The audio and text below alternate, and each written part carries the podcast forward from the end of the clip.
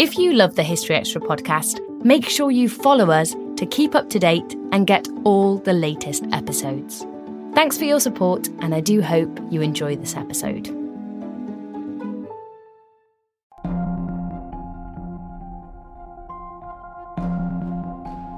Of all the holy places venerated by medieval Christians, there was nowhere quite as sacred as Jerusalem. The supposed location of Jesus Christ's burial, crucifixion, resurrection, and ascension.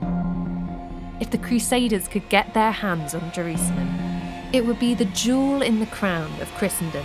But first, they had to capture it. I'm Emily Briffett, and in this new History Extra podcast series, we'll be travelling back in time to walk in the footsteps of the Crusaders as we trace the story of the First Crusade, taking in their triumphs and failures, witnessing the hardships they faced, and seeing the landscapes they traversed through their eyes. We'll also be taking in the perspective of those who lived in the Holy Land and the regions the armed pilgrims passed through, speaking to a range of top historical experts to challenge some of the most popular perceptions about the Crusades. And, to top this all off, we'll be delving into the Chronicles and revealing just why we continue to talk about the Crusades to this day. In this fifth and final episode, we'll be charting the last leg of the Crusade as the Crusaders set off from Antioch and make pace down the Levant towards their final goal. What they hoped would mark the conclusion of their arduous mission. As usual, we'll be delving into the biggest questions surrounding this crusade later in the episode. But before we do that, let's turn back the clock one last time and join our faithful historical travelling companion, Jonathan Phillips, Professor of Crusading History at Royal Holloway, University of London, to set the scene. After the capture of Antioch in June 1098, the Crusaders rested for a while. Their exertions in taking the city meant they needed to recover. In the course of that, Adhemar of Le Puy, their talismanic figure, the papal legate, died. This is a real blow to the Crusader army. He was the one man who seemed to be able to control the secular leaders.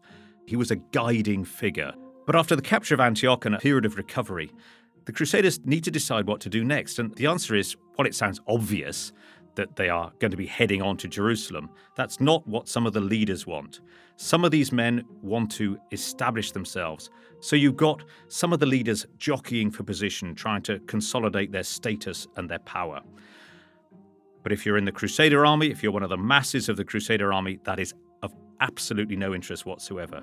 You have signed up for this thing. You have dedicated the last two or three years of your life. You're suffering, crossing Asia Minor, waiting outside Antioch, breaking into it. You want to get on to Jerusalem. And that has to be the priority.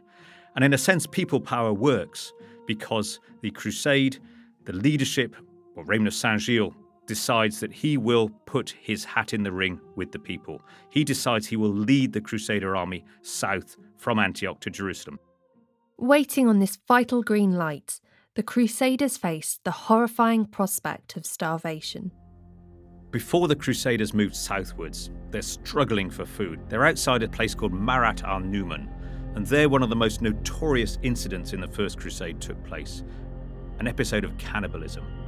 This is a sign of absolute desperation.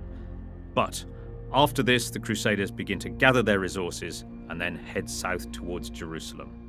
They're taking advantage of the fragmented Muslim Near East.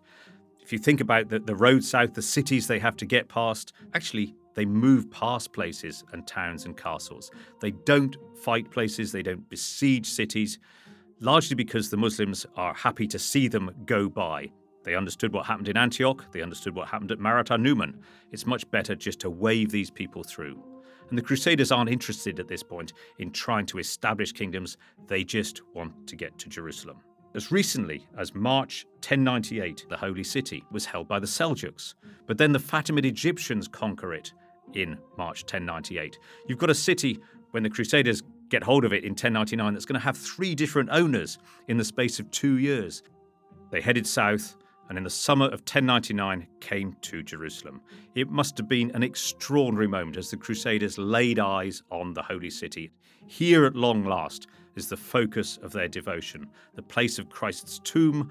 All their blood, sweat, tears, death, and suffering was focused on capturing this place in front of them. In a spiritual sense, it was obviously incredibly powerful to see the holy city. For the leaders, they looked at it, I suspect they sized it up as what's the latest challenge we've got to deal with. And looking up at the city walls, it must have dawned on the Crusaders that that challenge was significant. Jerusalem's not as spectacular a site as Antioch, with no dominating citadel in the background behind it. It's within the Judean mountains, certainly, it's about 40 miles from the Mediterranean coast. It's still a formidable obstacle. A walled city, there are valleys on three sides, with just the north as a perhaps a more vulnerable side. It's very dry. We are in July 1099. The most obvious landmark the Crusaders see is the Dome of the Rock, built back in the 7th and 8th century, the place that marks where the prophet ascended to heaven on his night journey. A population of perhaps 20,000 people are inside the holy city facing the Crusaders. You've got Jews and Muslims and some Eastern Christians. By this time, the Crusaders are very experienced in siege warfare. But you've got to remember that this is mid July. The heat, the intensity, in a sense, the spiritual intensity, as well as the military situation that they face, is really, really ratcheted up. There's also the political divisions within the crusading army. Some of them are going to settle on the north of the city, where they're going to try and break in there. Raymond of Saint Gilles is down to the south of the city. As the siege starts in early July, the defenders mass on the walls. Let's think back to Urban's decree for a moment whoever for devotion alone, not for honour nor money. Well, honour and money are very much on the agenda now. They are things that the Crusaders want. Yes, devotion, but definitely honour the first man over the battlements. It's a really strong motive to an awful lot of people, and they're also going to need money. Crusaders struggle for a while to get a foothold. Raymond of Saint Gilles makes relatively little progress down to the south. Up in the north, Godfrey of Bouillon, who's really emerging as a powerful figure in the crusading force, gets a big siege tower built. He gets it over the initial lower wall and then gets it up to the main walls of Jerusalem. And there, eventually, a bridge is brought across to the walls of Jerusalem, and some knights manage to scramble over and get a toehold on the walls of Jerusalem. And this is the moment that the Crusaders break the defense and they get in and manage to pile over into the city. Eventually, gates will be opened and the Christian armies pour in. And there, the pent up anger, the frustrations, and the zeal of two or three years on the road are unleashed. Jewish and Muslim defenders are slaughtered. Some of them are herded into the Temple Mount, where they do a deal with Tancred to buy their freedom. Shockingly, after two days, that is betrayed when other Crusader forces break in and slaughter them. So, in July 1099, Jerusalem is back in Christian hands. Perhaps we might imagine the Crusaders were finished, that they had achieved their goal. This is not at all the case. They are not secure remotely. The Fatimid Egyptians were heading up towards the holy city, determined to eject these newcomers. So there's no time to relax. The first Crusaders have to gather themselves again and face a relief force. And there's a huge battle near Ascalon, which is down near Gaza on the coast now, where really the whole thing could have been unpicked immediately. All that effort could have finished with defeat at the Battle of Ascalon. But the Crusaders by this time are an incredibly cohesive, determined, desperate force, and they overcome the Egyptians. That really is the end of the First Crusade, that moment of consolidation. But what next? Many of the Crusaders chose to return home. They've achieved their aim, they're exhausted, they're tired, they're sick. They would have got some money from Jerusalem, they would certainly got some money from the Egyptian camp at Ascalon. And they also need to get home. They need to get on their ships before you get past October. The sailing season of the Mediterranean is very limited, and you need to make sure that you don't miss your chance to get home. There must have been quite a, a powerful emotional scene. Some of the Crusaders, not many of them, are staying. Many of their companions, their rivals, veterans of the expedition head home, where they would have been met as heroes. Many of them would have come back with relics from the Holy Land acquired there, and many of them would have been incredibly ill and physically debilitated. As far as the Crusaders that stay, they've got to choose a leader. The rivalries in the course of the campaign have been obvious, but Raymond of Saint Gilles is definitely one candidate. He seems a curious character. He, in many ways, has the credentials to be the first ruler of Jerusalem, but he just seems to alienate people at the wrong moment. He seems unpopular. He seems just to not be able to get it right. Godfrey of Bouillon has emerged in the course of the Crusade as a powerful and respected figure and he takes the title of Advocate of the Holy Sepulchre. He doesn't want to be called King in David's city, so a modest ecclesiastical title for Godfrey of Bouillon. But there he is, the first Western ruler of Jerusalem in the medieval period. The challenges that he then has to face he's got a small number of knights, he's got only a few cities under his control, he is the alien invader in a minority he really needs to work hard and be very inventive into how he's going to establish his authority. But in the course of the next few years, prioritizing the coastal cities, Godfrey and then other crusaders arriving from the west managed to establish what we call the Crusader states. We're here. We've made it. The Crusaders have finally reached their ultimate goal of Jerusalem and have seized it from its occupiers. It's the moment they've been waiting for. Now, it's time for us to consider the big historical forces that lay behind this pivotal moment. And the huge impact it left, not just on the medieval Levant, but throughout Europe and right across the centuries. By the time the Crusaders left Antioch, they were exhausted, starving, and depleted. And according to Dr. Steve Tibble, expert in crusading warfare, there was now hope for a settlement between the Fatimids and Crusaders. The Egyptian Fatimid Empire felt that they could come to an accommodation with the Crusaders. And there's evidence that they might have been prepared to let the Christians take Jerusalem and certain other parts of the Holy Land in return for settling down and effectively becoming a buffer state in between them and the Turks, because the Turks were very aggressive to everyone, whether you were Muslim or Christian. The Crusaders, I think, were probably just buying time. I think they were just stringing things along. But very significantly, as soon as the Crusaders have won after Antioch, their pace of march speeds up. It is also, you can see they're thinking, we've got a great opportunity here. We can go in, retake the Holy Land very quickly if we move fast enough. And the Egyptians, for whatever reason, seemed shocked by this. They hadn't been preparing properly.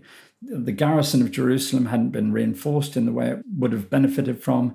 The Egyptian field army hadn't moved into Palestine in any significant way. They were really caught on the hop. And the Crusaders exploited this by moving very rapidly down the coast, captured Jaffa, the port which allowed them links back to Europe, and then moved on from there inland into a siege of Jerusalem itself.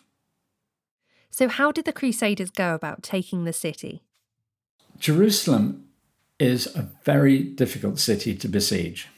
It's in a very good position. There are large parts of the city walls that are almost impregnable and you can't deploy a besieging army around them. It's also big enough that the Crusader armies couldn't enforce a solid blockade. So even when they were there and besieging it, people were able to move in and out. The other main problem of Jerusalem was that it's inland. It is not in a, a particularly vibrant area. You know, supply is very difficult around there. So, supplying a besieging army at a time when the defenders can actually keep coming in and out of different gates is a bit of a worry, to say the least. The Crusaders tried the traditional thing when they arrived. They tried a quick grab, so they did an assault and it was a big failure. So they lost a few men, and I guess they thought, well, it's worth a try. But that failed. So they settled down for a proper siege. The defenders, the Egyptian defenders, were not impressive. It wasn't a huge garrison. They hadn't been reinforced properly, and the Egyptian government's probably to blame for that. They didn't act aggressively in any way. They made no sorties. There were attacks on the supply lines by some Egyptians and some bandits, but the garrison itself were very passive, just stayed in the city. They may have been expecting a relief force, but for whatever reason, they were too slow and that didn't happen. So the Crusaders settled down for a, a longer siege, and the critical element in doing that, bizarrely, was wood. And it, it sounds very trivial, it sounds very prosaic, but supplies of wood were very problematic. And you find this time and again in sieges in the Middle East. They don't have good wood supplies. The Crusaders eventually had two sources of wood, both of which only happened by accident. First source was some of the local Arabs who were Christians came to the Crusaders and told them where they could find some. So they'd actually been storing wood. So they took them to these secret wood supplies and they were able to start making some of those into engines, siege engines. The other accident that happened was that there was a, small Christian fleet in the port of Jaffa, and the Egyptian navy turned up. The Egyptian navy was strong, regular, professional fleet, very, very powerful. So the the small Christian fleet was blockaded, couldn't get out. And because they couldn't do anything else, the Crusaders decided to dismantle the boats. So they actually took down the masts, they took out all the long, long timbers, and they carried them laboriously up the road from Jaffa to Jerusalem. And the Crusaders, they were able to build two siege towers, which is not a lot, but it's just enough. They were able to build catapults and some of the mantlets for undermining the walls. And it turned a kind of frustrating blockade into a very serious siege. And at this point, it was critical. The Crusaders are on a race against time because if they can't capture Jerusalem quickly, even the Egyptian government will be able to muster its troops and bring a huge relief force, trapping the Crusaders inland and cutting them off from their supplies in the port of Jaffa.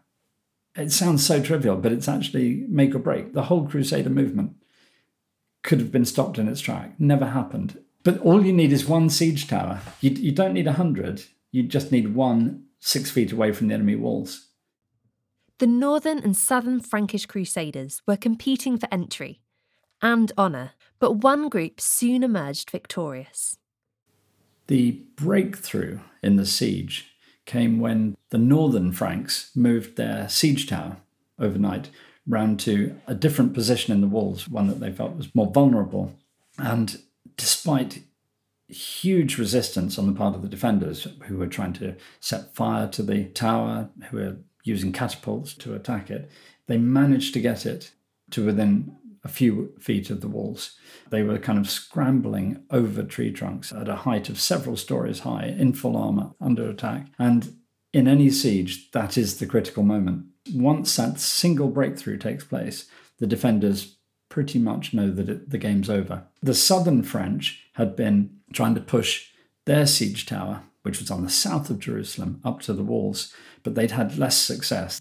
Now that they knew that a breakthrough had taken place, they took their siege ladders and their guys ran up to the walls and managed to get over the battlements that way. So the whole place effectively comes down like a pack of cards. What happened afterwards has always been quite controversial. The Christian chronicles made a big deal of, of a massacre. Sieges that end without a surrender are very bloodthirsty. And that's true in Europe, it's true in the Middle East. And I think that's one thing to bear in mind is that what happened to Jerusalem was not a necessarily a rush of fanatical religious hatred or racial hatred. It was of a magnitude which was the same when a European city was captured under siege and without surrender. That was the ghastly rules of war. The other thing that's since become known is that the chroniclers were vastly exaggerating. So the massacres were supposed to be total, in fact, weren't that at all. It seems as if the massacre that followed the capture of Jerusalem wasn't as much of an all out bloodbath as originally suggested. Many members of the Jewish and Christian communities were killed alongside much of the Muslim garrison. However, Contrary to what contemporary chroniclers wrote, we do know that many members of the Jewish community were also ransomed after the massacre. I spoke to Suleiman Mourad, Myra M. Sampson Professor of Religion at Smith College to re-evaluate the evidence. Largely, the evidence about the massacre in Jerusalem from close contemporary comes from Crusader sources only. We don't have Muslim sources actually that corroborate that there was a massacre. And therefore, is this that some Crusaders want to tell their fellows back in Europe, look at what we did? So it's part of valorization, part of legitimization, part of heroism. Is this fact, fiction? We have reports that the Crusaders, they don't give us numbers, but they tell us that they captured the city and as they went, they start killing and they actually, they could get down to their knees in blood. So you see there the exaggeration. That here someone is exaggerating in order to communicate a point to someone, to a reader somewhere else. And then the way the event supposedly transcribed that after they occupied the city and killed all the Muslims, they went to the Temple Mount and they find even more Muslims there and they kept on killing. But then they killed everybody and went and asked the Muslims to bury their Muslim coreligionists. Wait a minute, where did you bring those Muslims to bury other Muslims? So when you start looking at the details, you realize, oh, wait a minute, this doesn't add up. Someone is inventing a story about the massacre that they want to use in order to show off. And by the way, Muslim historians from a century after, they became aware of that Christian narrative, Crusader narrative, and they adopted it. But they adopted it in order to fuel the Islamic resentment is very utilitarian extremely powerful. They are repeating it also for specific agendas. Having captured Jerusalem, the Crusaders once again found themselves in a tricky situation. They could celebrate the end to their long armed pilgrimage within the city, facing possible retaliation all the while.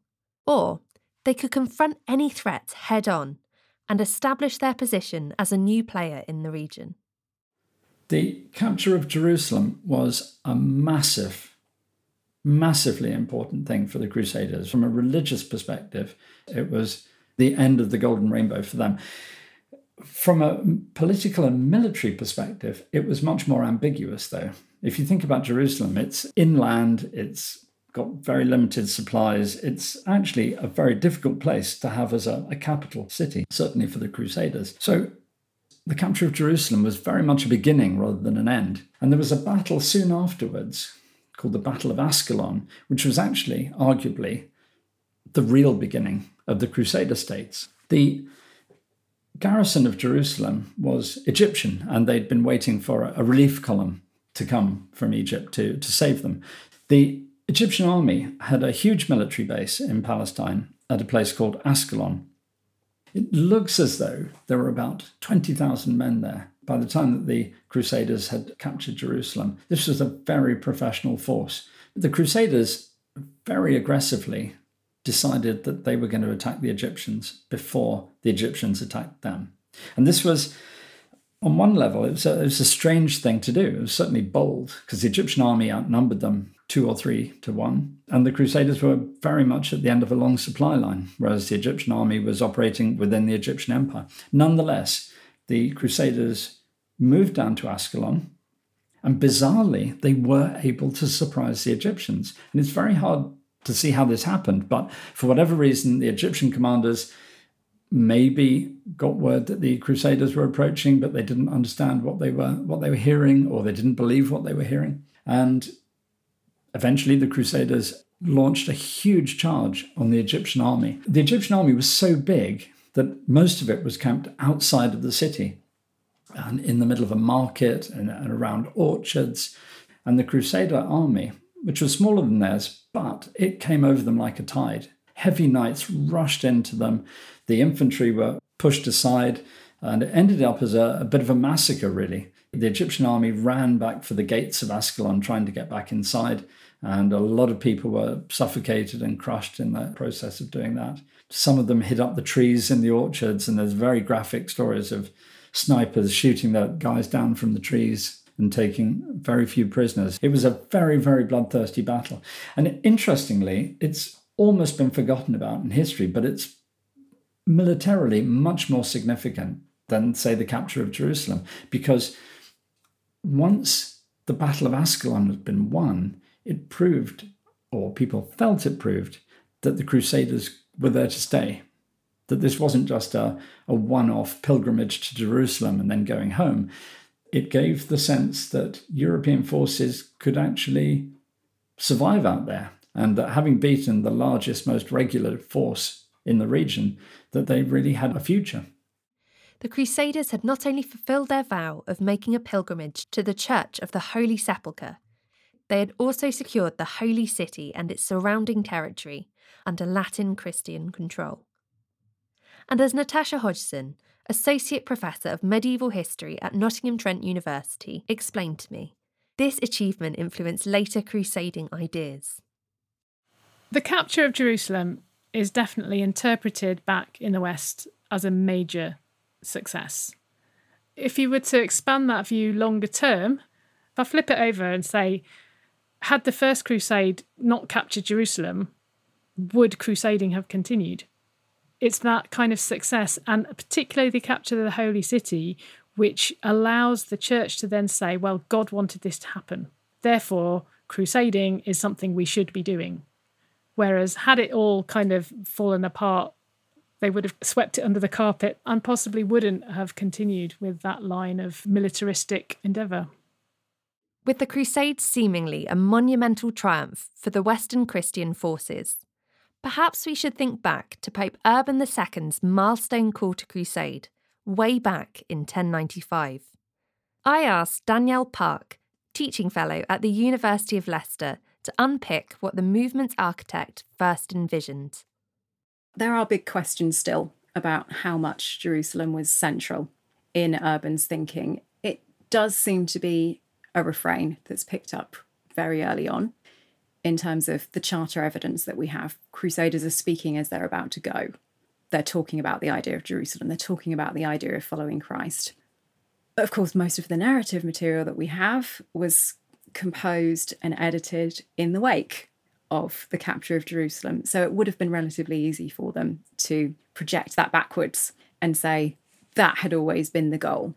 Urban doesn't live to hear the news that Jerusalem has fallen to the Crusaders. So we don't know how he would have framed it. But it does seem to be something that the papacy quite early on tap into as a success. Looking forward to the Second Crusade under Pope Eugenius III, he establishes that the First Crusaders are this generation's set of heroes that need to be emulated and honoured with subsequent crusading campaigns.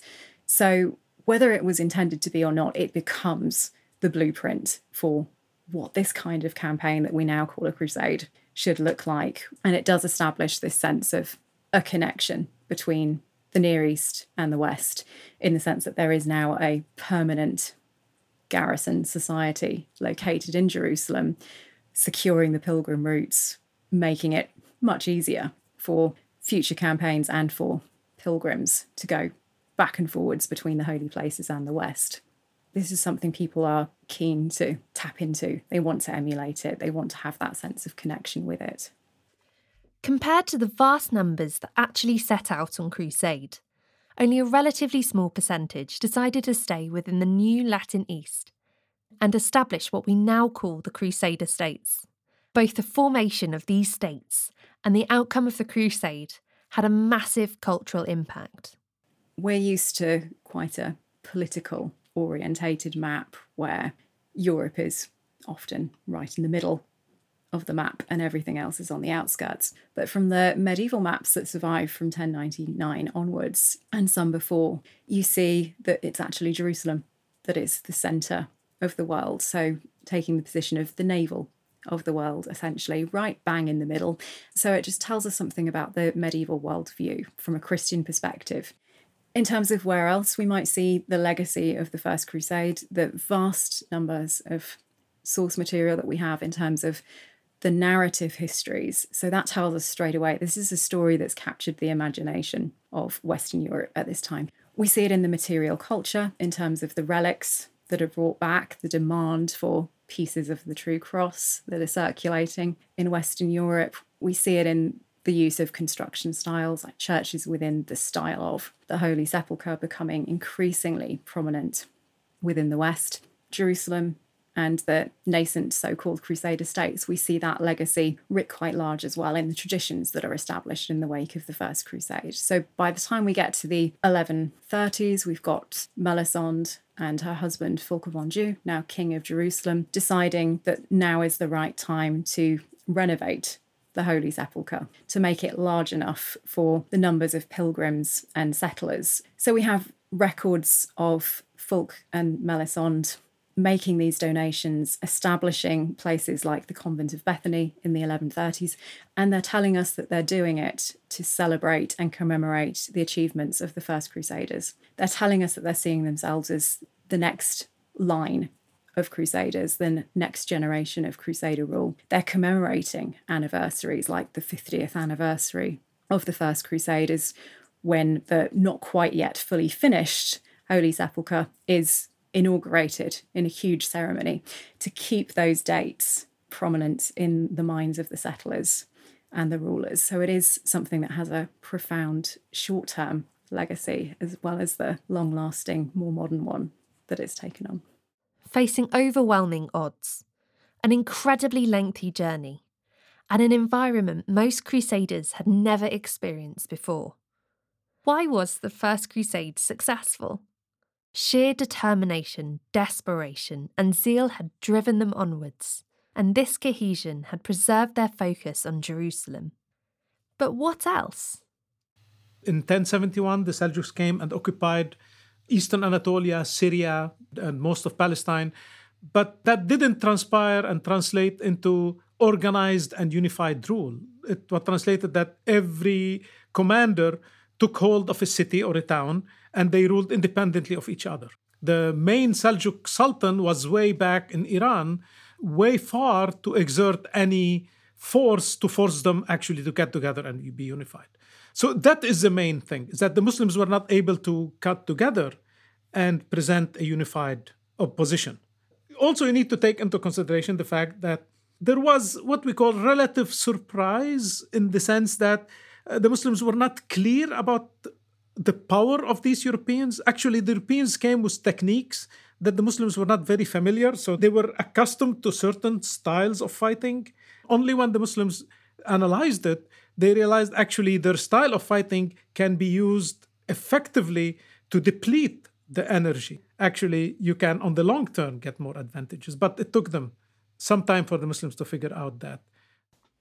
The First Crusade was certainly a bolt from the blue for the populations of Asia Minor and the Levant.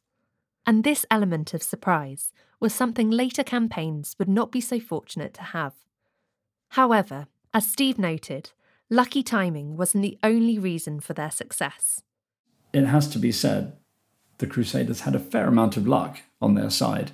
The fact that the Muslim forces were disunited doesn't take away from the magnitude of their success. They were brave, they were well motivated. They had some very aggressive entrepreneurial generals. And this allowed the campaign to be a military success. It allowed many of the Christian lands of the Middle East to be recovered, and it allowed communications to be re-established between them and Europe to a greater extent.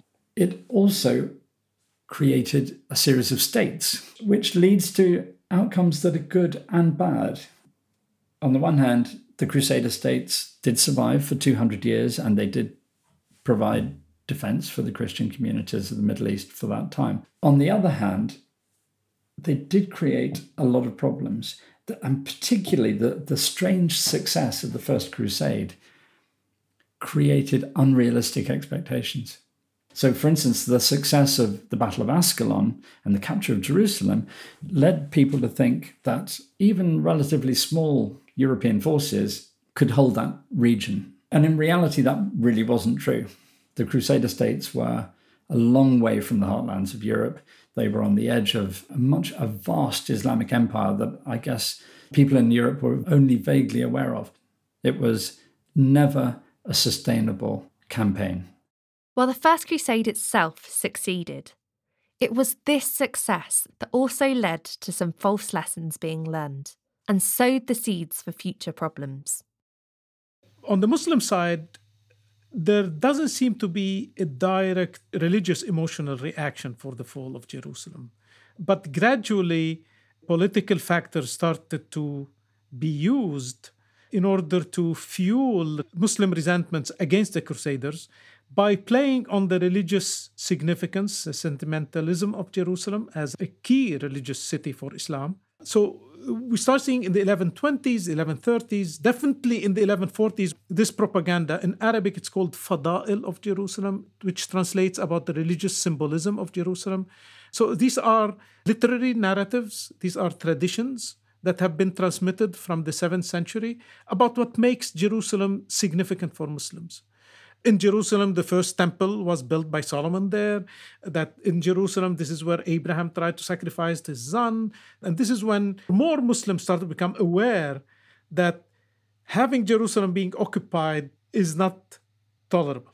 And therefore, you start seeing there how the liberation of Jerusalem now is clipped, is connected to the campaign to engage with the Crusaders. In the 1140s in particular, this is when it becomes extremely at the center of this, what we call counter crusade. And as Suleiman explained, this growing counter crusade also gave new meaning to the idea of jihad. Jihad in the classical Islamic tradition is largely a war against the enemies of Islam. So it is about warfare. Some scholars try to attach to it a personal spiritual component in the sense that you need to be good Muslim before you can do that. You want to encourage the Muslims to come and fight when you need that. But if that becomes so easily deployable and used, then it might actually disrupt normal relations with other empires that you don't want to disrupt. So they were able to convince scholars to move jihad, the ideology, so to speak, to what we call a communal obligation. Only the leader of the Muslims, the caliph, can tell them when and how they should do jihad. In the Crusader period, what happened is that now the Islamic world is being attacked. They want to reinstate the individual obligation. So they recentered around it's a duty of the Muslims to go and fight their enemies so that the enemies cannot attack them. But when they attack them, everybody has to participate.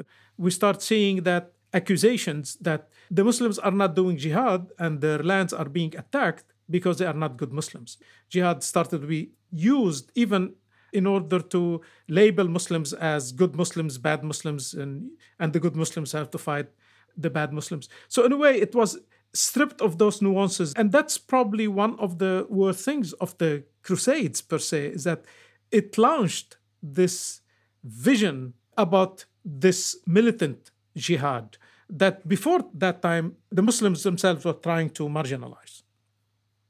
The Crusaders may have been successful in capturing Jerusalem, but taking the Holy City wasn't their only goal. If we think right back to the start of this series, you might remember that Pope Urban II had received a plea for help from the Byzantine Emperor Alexius I Komnenos. And Alexius had wanted support retaking lost Byzantine territories in Asia Minor. So, how far can we say that the First Crusade was a success for him? Over to our resident expert, Jonathan Harris, Professor of the History of Byzantium at Royal Holloway, University of London on one level, the First Crusade was an absolutely extraordinary success for the Byzantines. The idea was we'll go to the Christians in the West, invite some of them over. They came, they went into Asia Minor, they bashed the Turks at the Battle of Dorylaeum. We then follow along and we've reconquered the whole of Western Asia Minor, which is one of the richest parts of it. So we're now enjoying the agricultural produce and the tax revenue from that area. Um, we've got rid of those Turkish emirs who were using the port of Smyrna to make piratical attacks on our shipping. Yeah, what is not to love one way or another? And I think you could say the whole thing was a success and one that was achieved with very little loss of Byzantine life. It was the Crusaders who bore the brunt of that and cheap at the price. It's when we get into the long term and the legacy that the downside of the First Crusade starts to appear. It does leave some problems. And one of them is a perception in the West that the Byzantines are somehow lukewarm about the Crusades. Other Christians get on their horses, don their armour, go out, fight the infidel, conquer Jerusalem. But what do the Byzantines do?